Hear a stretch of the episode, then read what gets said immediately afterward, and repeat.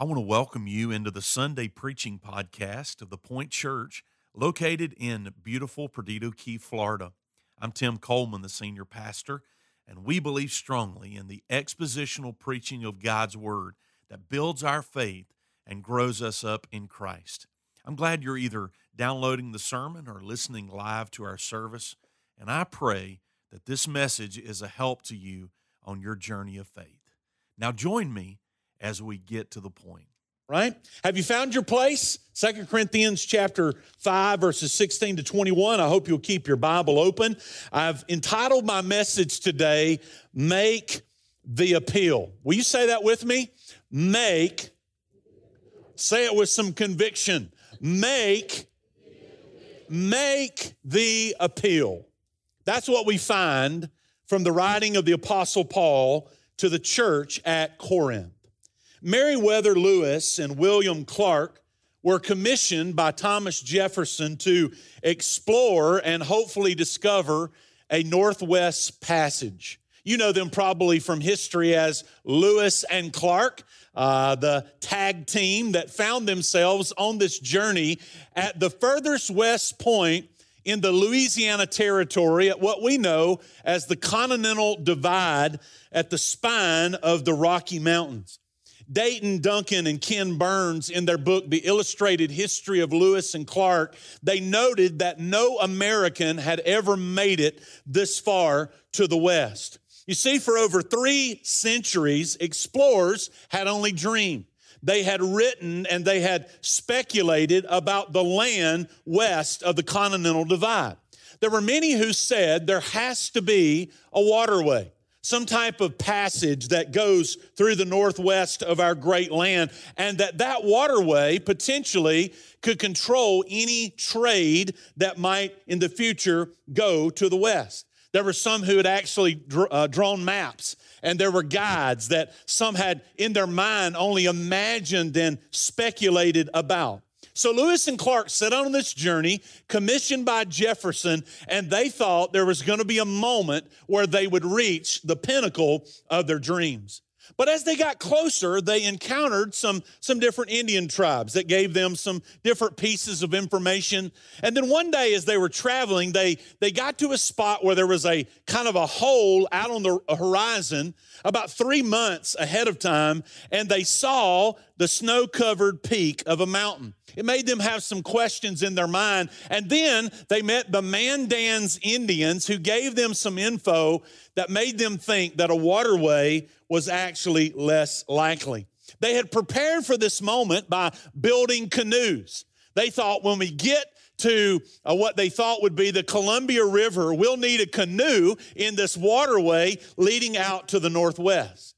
Historical geographer John Logan Allen said that when they reached the spot called Lemhi Pass, it was a moment where the geography of hope turned into the geography of reality. Because their plans and their preparations and their hopes turned into a disappointing reality.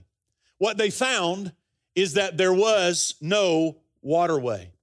But what was in front of them was a much more difficult, much more treacherous piece of land called the Colorado Rockies.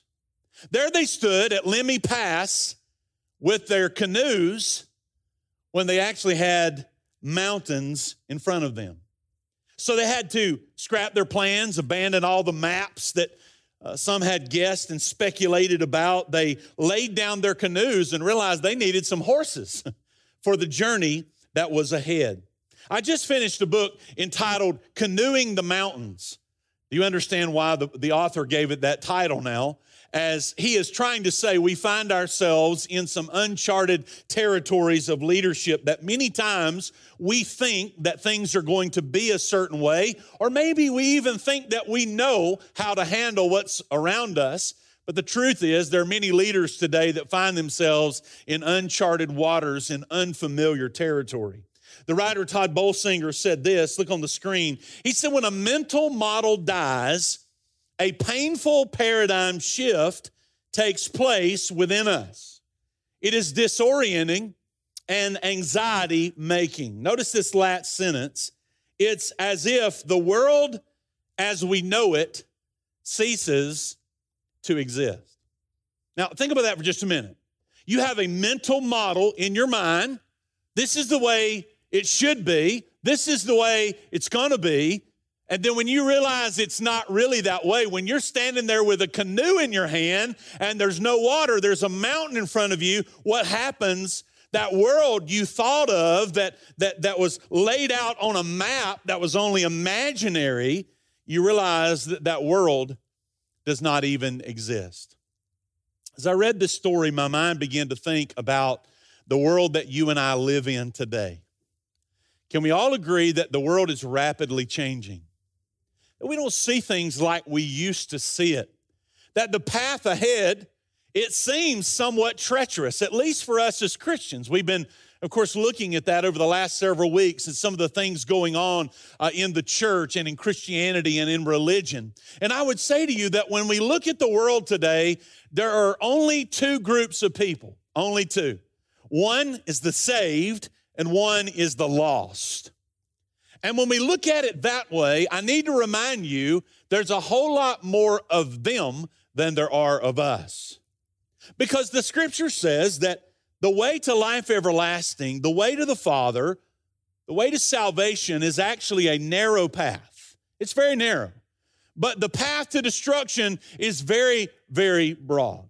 Now, if I could be transparent for just a moment, I don't know about you, but I feel like when it comes to evangelism, and the world that you and I find ourselves in today, I feel like I'm staring at the Colorado Rockies.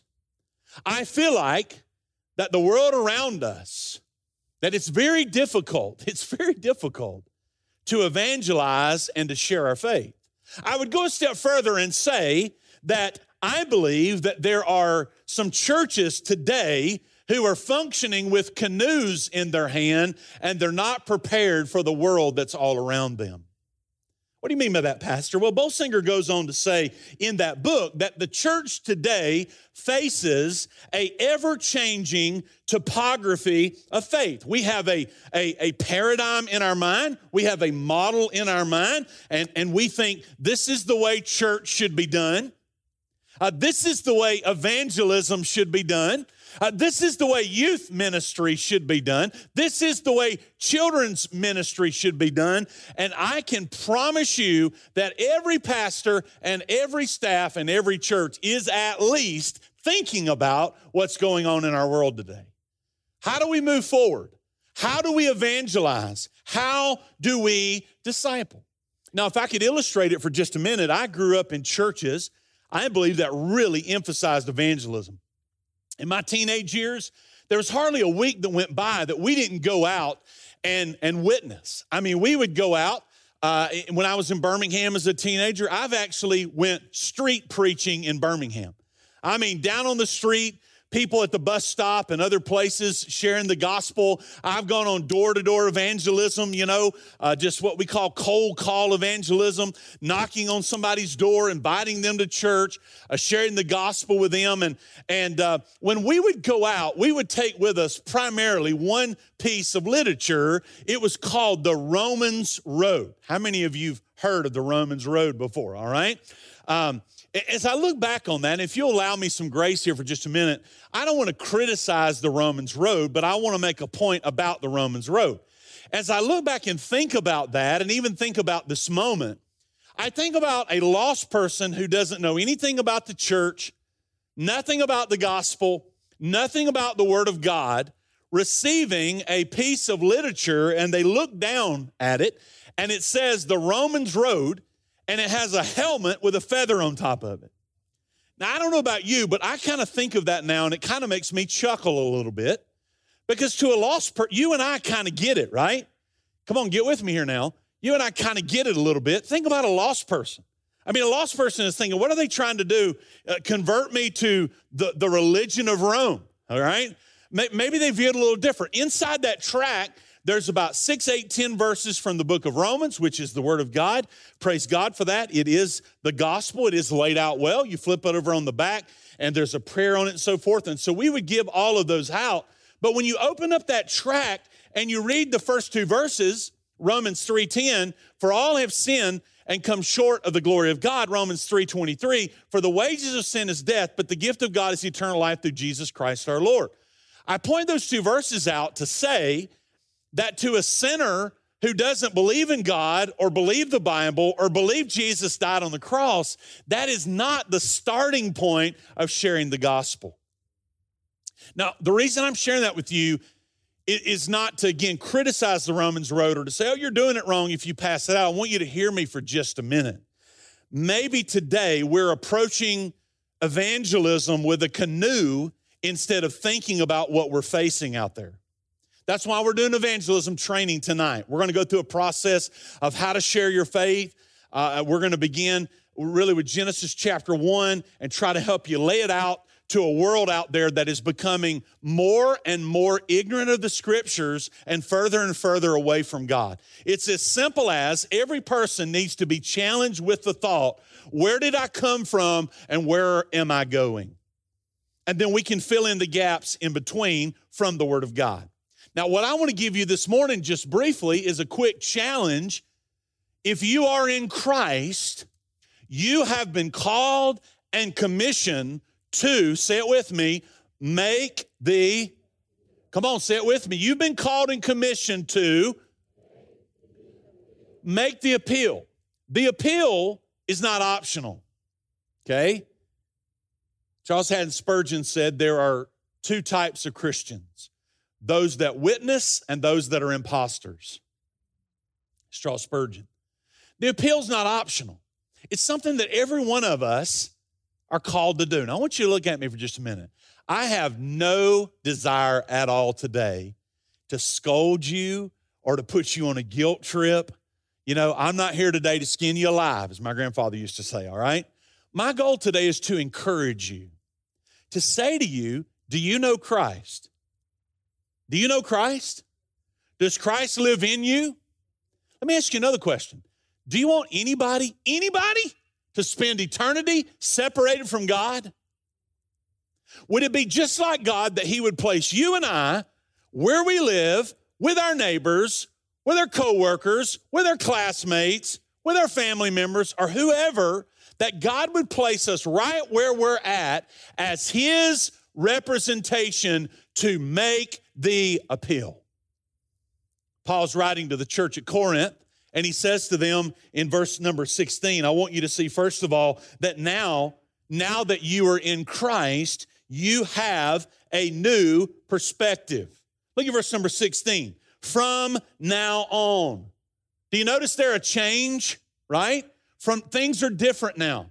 Two, two aspects to that. Number one is from now on, since the death, burial, and resurrection of Christ, but also from now on, since you have been born again by God's grace.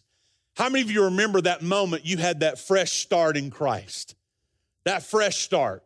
For me, it was when I was 13 years old, when I acknowledged I was a sinner, believed on the Lord Jesus Christ and confessed my sin. A fresh start, a new beginning in Christ. And, and Paul is saying here that when that happens, you have a new perspective. Last week, we got away for a few days and we went up to the Smoky Mountains. And man, it's beautiful. All those hills and hollers. We didn't see any sand, we didn't see any waves, which is beautiful, which is beautiful. But how many of you know just occasionally the freshness of some new scenery? Seeing something different. Man, when you look at those mountains and you look at those trees, how can you not be amazed and overwhelmed at the diversity and the power of our Creator, Almighty God, who does all things well? You just get a fresh perspective on how awesome God is. It just gives you that, that perspective that, that you need that God is God and God is in control. And every now and then we need to take a, take a step back and get a, a fresh perspective on things. That's what Paul's saying here in verse 16. From now on, get the right perspective. Things are going to be different moving forward.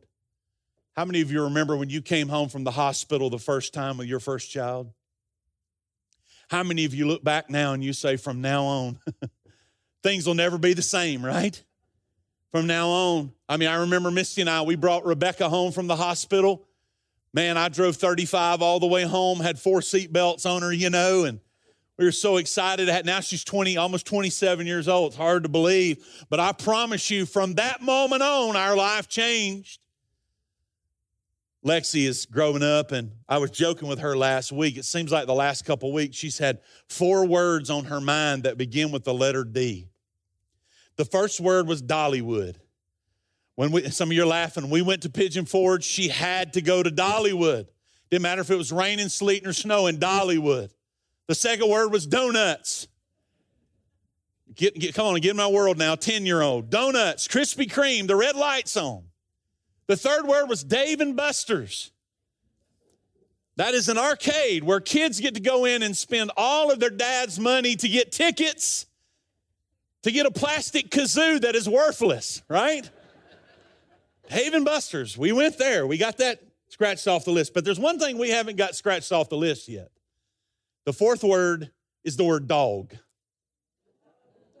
She has she has puppy on the brain.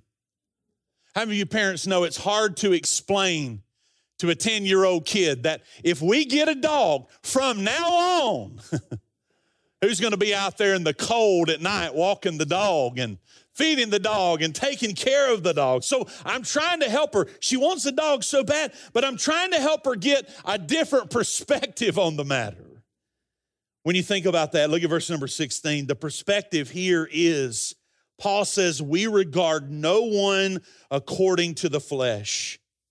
Even though we once regarded Christ according to the flesh, we regard him thus no longer. So, what's the new perspective? We look at people differently. We look at the world differently. We no longer make our judgments based off of the world or off of the flesh. We make that through spiritual matters. Now, I've been asked this a few times in the last few weeks, and I just want to say a word here. You know, sometimes people say, you know, you Christians, you're so judgmental.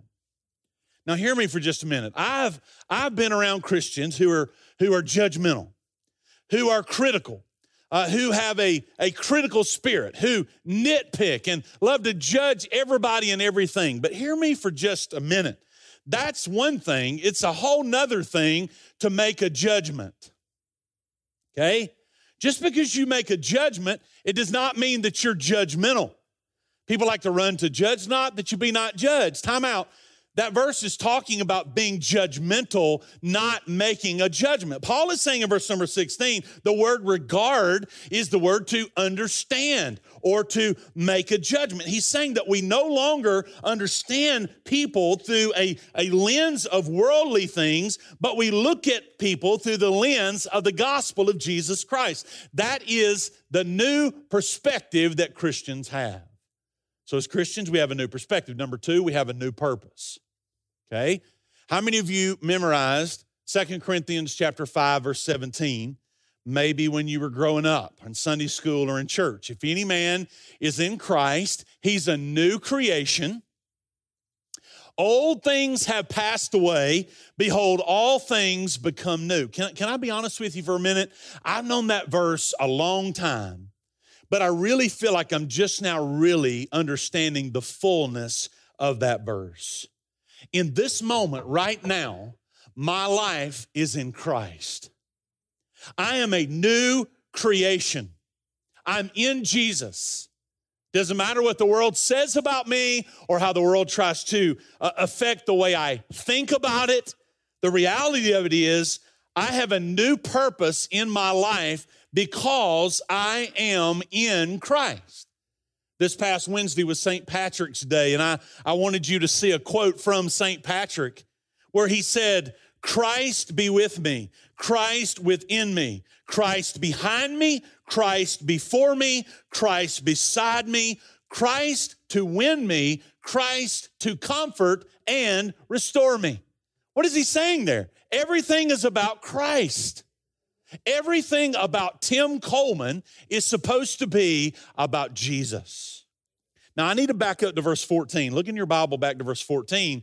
Paul unpacks this, this purpose a little bit more.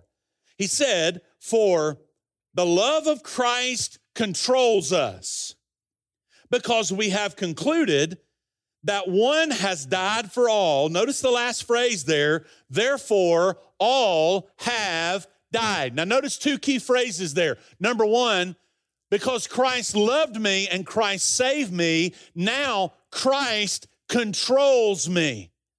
He constrains me. How does that happen? Well, Jesus died on the cross, and when you become a Christian, Paul says, we all have died. That's why Paul said, I die daily. Hear me now. You're not a Christian if you've not died. That's what the Bible says. You die to self, you crucify the old man. Verse number 15 He died for all that those who live might no longer live for themselves, but for him who for their sake died and was raised. Look at me, church. When Jesus went to the cross, did he go with a purpose? Was there a reason he died? He died with purpose. The redemption of mankind, that was the purpose. When you die, you die for a purpose. You have purpose to your being. Years ago, I made Galatians chapter 2 and verse number 20 my life's verse. Here's what it says I'm crucified with Christ. It is no longer I that lives, yet not Christ who lives in me. And the life which I now live in faith by the Son of God, who loved me and gave himself for me. What was Paul saying? I have been crucified. When Jesus beckoned people to come and follow him, what did he tell them in Luke chapter 9, verse number 23? Let anyone who come after me, let him deny himself and take up his cross and follow me. So when you come to Christ, you die to yourself and you have a purpose. Now, hear me. I today am free in Christ. I'm free. Galatians chapter 5. Stand fast, therefore, in the liberty wherewith Christ hath made us free, and do not become again entangled with the yoke of bondage. I am free in Christ, but that does not mean that I have no restraints. Because what restrains me is Christ. The book of Titus, chapter 2, verse number 14 says this that Christ has set, set aside for himself a peculiar people. Now, that word, word peculiar there in the old King James Version, in the old English, it doesn't mean weird. How many of you met some Christians that fit that billing, right? They're, they're Christians, but they're weirdos. No, that, that word there is not weird. Here's what that word means it means to be set apart. In other words, there are some Christ boundaries for all of our lives that we are to live in. Once you have been reconciled to God, you've been born again, you have a purpose for living. Look at me. That purpose is not for you to live for yourself. Now, how many of you come with me now and we can come into agreement? That's something Tim Coleman struggles with. Because you know what? Tim likes to be comfortable. Tim likes things kind of to be his way, right? If we're not careful, we'll fall into this pattern of the flesh where we'll live for ourselves. That's not what Christians are called to. We're called to die to ourselves and live for Christ. So we have a new perspective, we have a new purpose, and let me finish by saying, now we have a new plea. Look at verse number 18. Verse number 18, the first phrase, I want you to say this out loud with me. All this is from God. Say it with me. Who through Christ reconciled us to himself. Now, I want to be very clear here. The work of salvation is a work of God. The work of salvation is a work of God. When you were made a new creation in Christ, had nothing to do with you turning over a new leaf. It had everything to do with Christ making you clean and new in Him. Salvation is a work of God. It's not, hey, why don't you give Jesus a chance? Give him a try. You know, like you're trying a new flavor of ice cream. If you don't like it, you'll go to another bucket. That's not salvation. Salvation is a work of God where God saves you and God changes you. So, what I want you to see real quick, I need your best ears for a minute. In verses 18 down through the end of chapter, I want you to see this blending of the sovereign work of a holy God in your salvation and then his choice in placing us in the process. All this is from God, but yet he chooses us to help people understand what the gospel is all about. Uh, I finished a book this week entitled Kill the Spider. And all the ladies said, Amen. I know my wife would say amen to that. Kill the Spider by Carlos Whitaker. And in that book, he talks about a conversation he had with his dad um, about in life, you know, if we can make the analogy that we all have got cobwebs, right? And, and so we're all trying to get all the cobwebs out of our life, you know, deal with the cobwebs. And his dad said to him one day, he said, Carlos, here's your problem. You're getting rid of the cobwebs, but you're not killing the spider. You're not killing the spider that's making the cobwebs. And it's, it's a really good analogy and, and a good book. And so he just begins to, in this book, unpack the spiders that he's had to kill in his own heart. And he begins by telling the story of when he was seven years old. He was in his Baptist church. He was sitting on the front row of the balcony on a Sunday night, and the church had brought in a gospel magician. He said, I was so excited about seeing the gospel magician. And he said, I sat there on the front row and I was just mesmerized at all the things he did and the things he disappeared. And of course, I'm sure that the gospel magician mixed in some Bible verses and told about the cross and so forth in his presentation. And so he said, I sat there and I'm just like, wow, wow. And he said, he got, got kind of the end of what he was doing.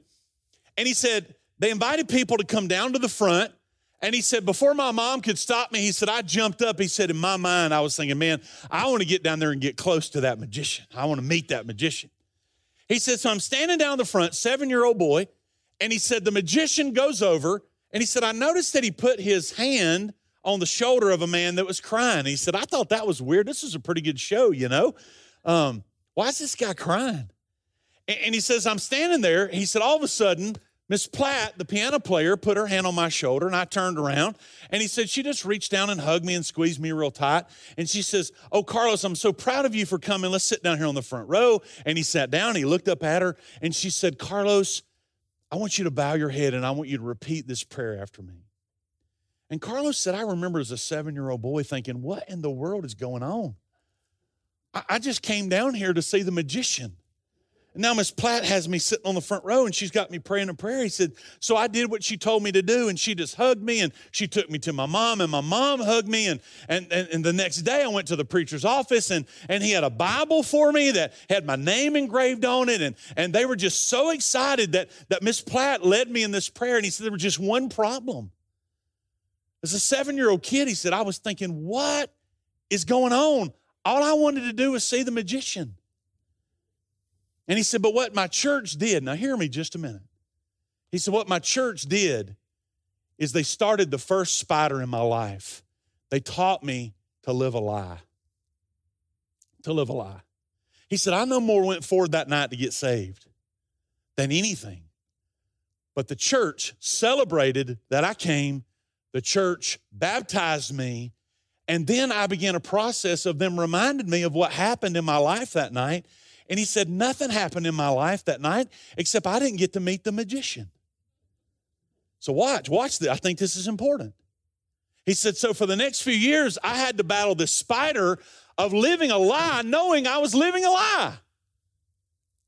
Now, time out for just a minute. I want to say this as your pastor. I want to see people saved. Oh, I'm burdened today to see people saved. But I want to tell you something. I believe the church today is reaping the fruit of event evangelism where stuff like that has happened. We've got somebody to pray a prayer and raise a hand, and they're no more saved than a ball in the high weeds. But we tell them they're saved. May we never, hear me, may we never tell someone, a child, that they're saved just because we get them to follow our protocol. I'm going to tell you what happened in Carlos's life. That's not my testimony, that's his testimony. I'm going to tell you what happened. There were well intended people that circumvented the true plan of God in salvation. That's what happened. So watch me. I remind myself often, even on Sundays, I can't save anybody. I don't, I don't save any. Don't you wish you could? How many know some people right now, if you could save them, you'd do it? You'd already done it. No, we don't save anyone. God, salvation is a work of God. But watch, I give you all of that to say, Paul still says here that God chooses to use us in the process. Look at verse number 18. All this is from God who through Christ reconciles us to himself. Now look at me. When you preach the gospel, it is a gospel of reconciliation. You don't have reconciliation until you first realize there's a problem. If you say, well, you know, I've been reconciled with a friend or reconciled with a family member, what you're saying is, is that we had a problem and that problem has been fixed. What is the problem between God and man? The problem is sin. Sin, right? And so if you're reconciled to God, it's because you realize you're a sinner and you're born again. No, no one is saved without recognizing they're a sinner. I, I was listening to a, a church service online a few weeks ago, and and, and not being ugly, but the, you know, the guy up there preaching, he preached a good message. I say a good message. He preached a message about, you know, having victory and so forth. And he got down to the end and he didn't preach the cross. He didn't preach the shed blood of the Lord. He didn't preach repentance, but he got down the end and he just led, let's just have everybody in the room pray this prayer. If you've had a bad day, pray this prayer. If you want God to fix your boo-boos, pray this prayer. And he led everybody in the prayer. And I'm going, wait a minute, bud. You just, and then when the, when the prayer ended, he told people in the room they just got saved. And I'm going, if I'm sitting in that audience, there's a good chance I might be as confused as a termite in a yo yo. When you bring people to the cross, you've got to preach the gospel. Is there anybody tracking with me today? You've got to preach the gospel. You've got to preach reconciliation, that you're at enmity with God, and the only way it can be fixed is through Jesus. I told Miss Jordan to put out here on this sign, this digital board by the, by the bridge. Jesus is not the best way. He's not a good way. He's the only way. That's the only way you're going to make it to the Father. That's what reconciliation is. Now, real quick, last part of verse number 18. God has given us the ministry of reconciliation. That word ministry there is service. It's really the same word from which we get deacon. That is, verse 19, in Christ, God was reconciling the world to himself, not counting their trespasses against them. Here it is again, and entrusting to us the Logos, the message of reconciliation. Now, how many of you believe today that God wants his children to give a clear message? to give a clear gospel.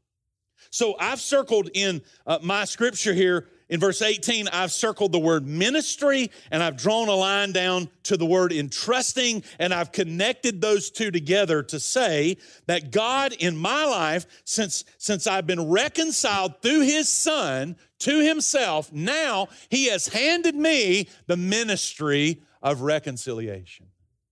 Now that I've been saved, I should have a burden in my heart to see other people saved.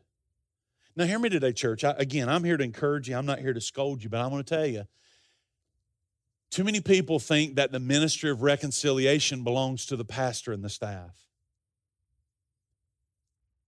And quite frankly, if we're not careful, we'll fall into the trap of not being engaged in evangelism like we should.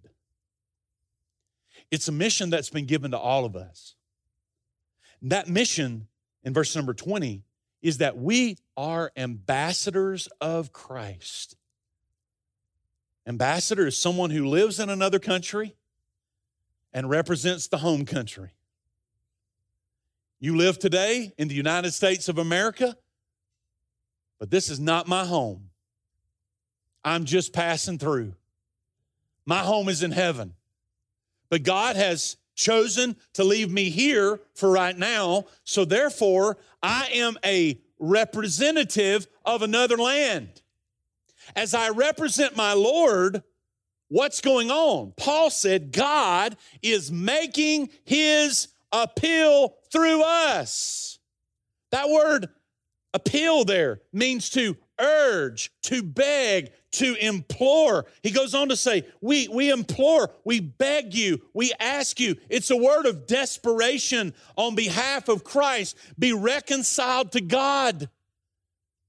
Let me ask you, do you have even remotely that kind of burden in your soul today? Even remotely. I hope that you do. Because that's what God wants us to be about. He wants us to be about making the appeal. I love this by N.T. Wright. N.T. Wright said, The great symphony of reconciliation composed on Calvary needed to be copied out into orchestral parts for all the world to play. Man, I love that. Let that sink in for just a minute. I played in band when I was in school. I played the trumpet. And, uh, I, you know, the only song I remember that we played was Fiddler on the Roof. Man, I love that. Dun, dun, dun, dun, dun, dun, dun, dun, dun. Anybody playing the band play that song? All right. All right, that would be no hands. Fiddler on the Roof. Over here, we had the clarinets, we had the flutes, we had the saxophones, we had the trombones, we had the French horns, we had the tuba, we had the bass drum, we had the snare drum, and then the best section of the trumpets. And man, we had all come together. We all had our music on our stands laid out. We'd rehearse and we would practice, and the band director would get up there and, she would get ready and she'd beat out the first measure and we'd start playing, and, it would all come together. And, I think it sounded pretty good. those orchestral parts made up the song. Wright is saying here that when all of us grab our sheet of music, and we realize what happened on the cross, we are able to be a part of God's great orchestra, doing our part to shout, Jesus saves, Jesus saves. I was reading this week a section in Reimagining Evangelism by Professor Rick Richardson of Wheaton College, and he paints a picture of God's role and our role in witnessing. And he says that, that you and I are members of the Holy Spirit detective agency. I love this. As Christians, we are in the Holy Spirit detective agency. We are detectives, not salespeople. And here's what he means by that the Holy Spirit is at work. The Holy Spirit is working on the hearts of sinners.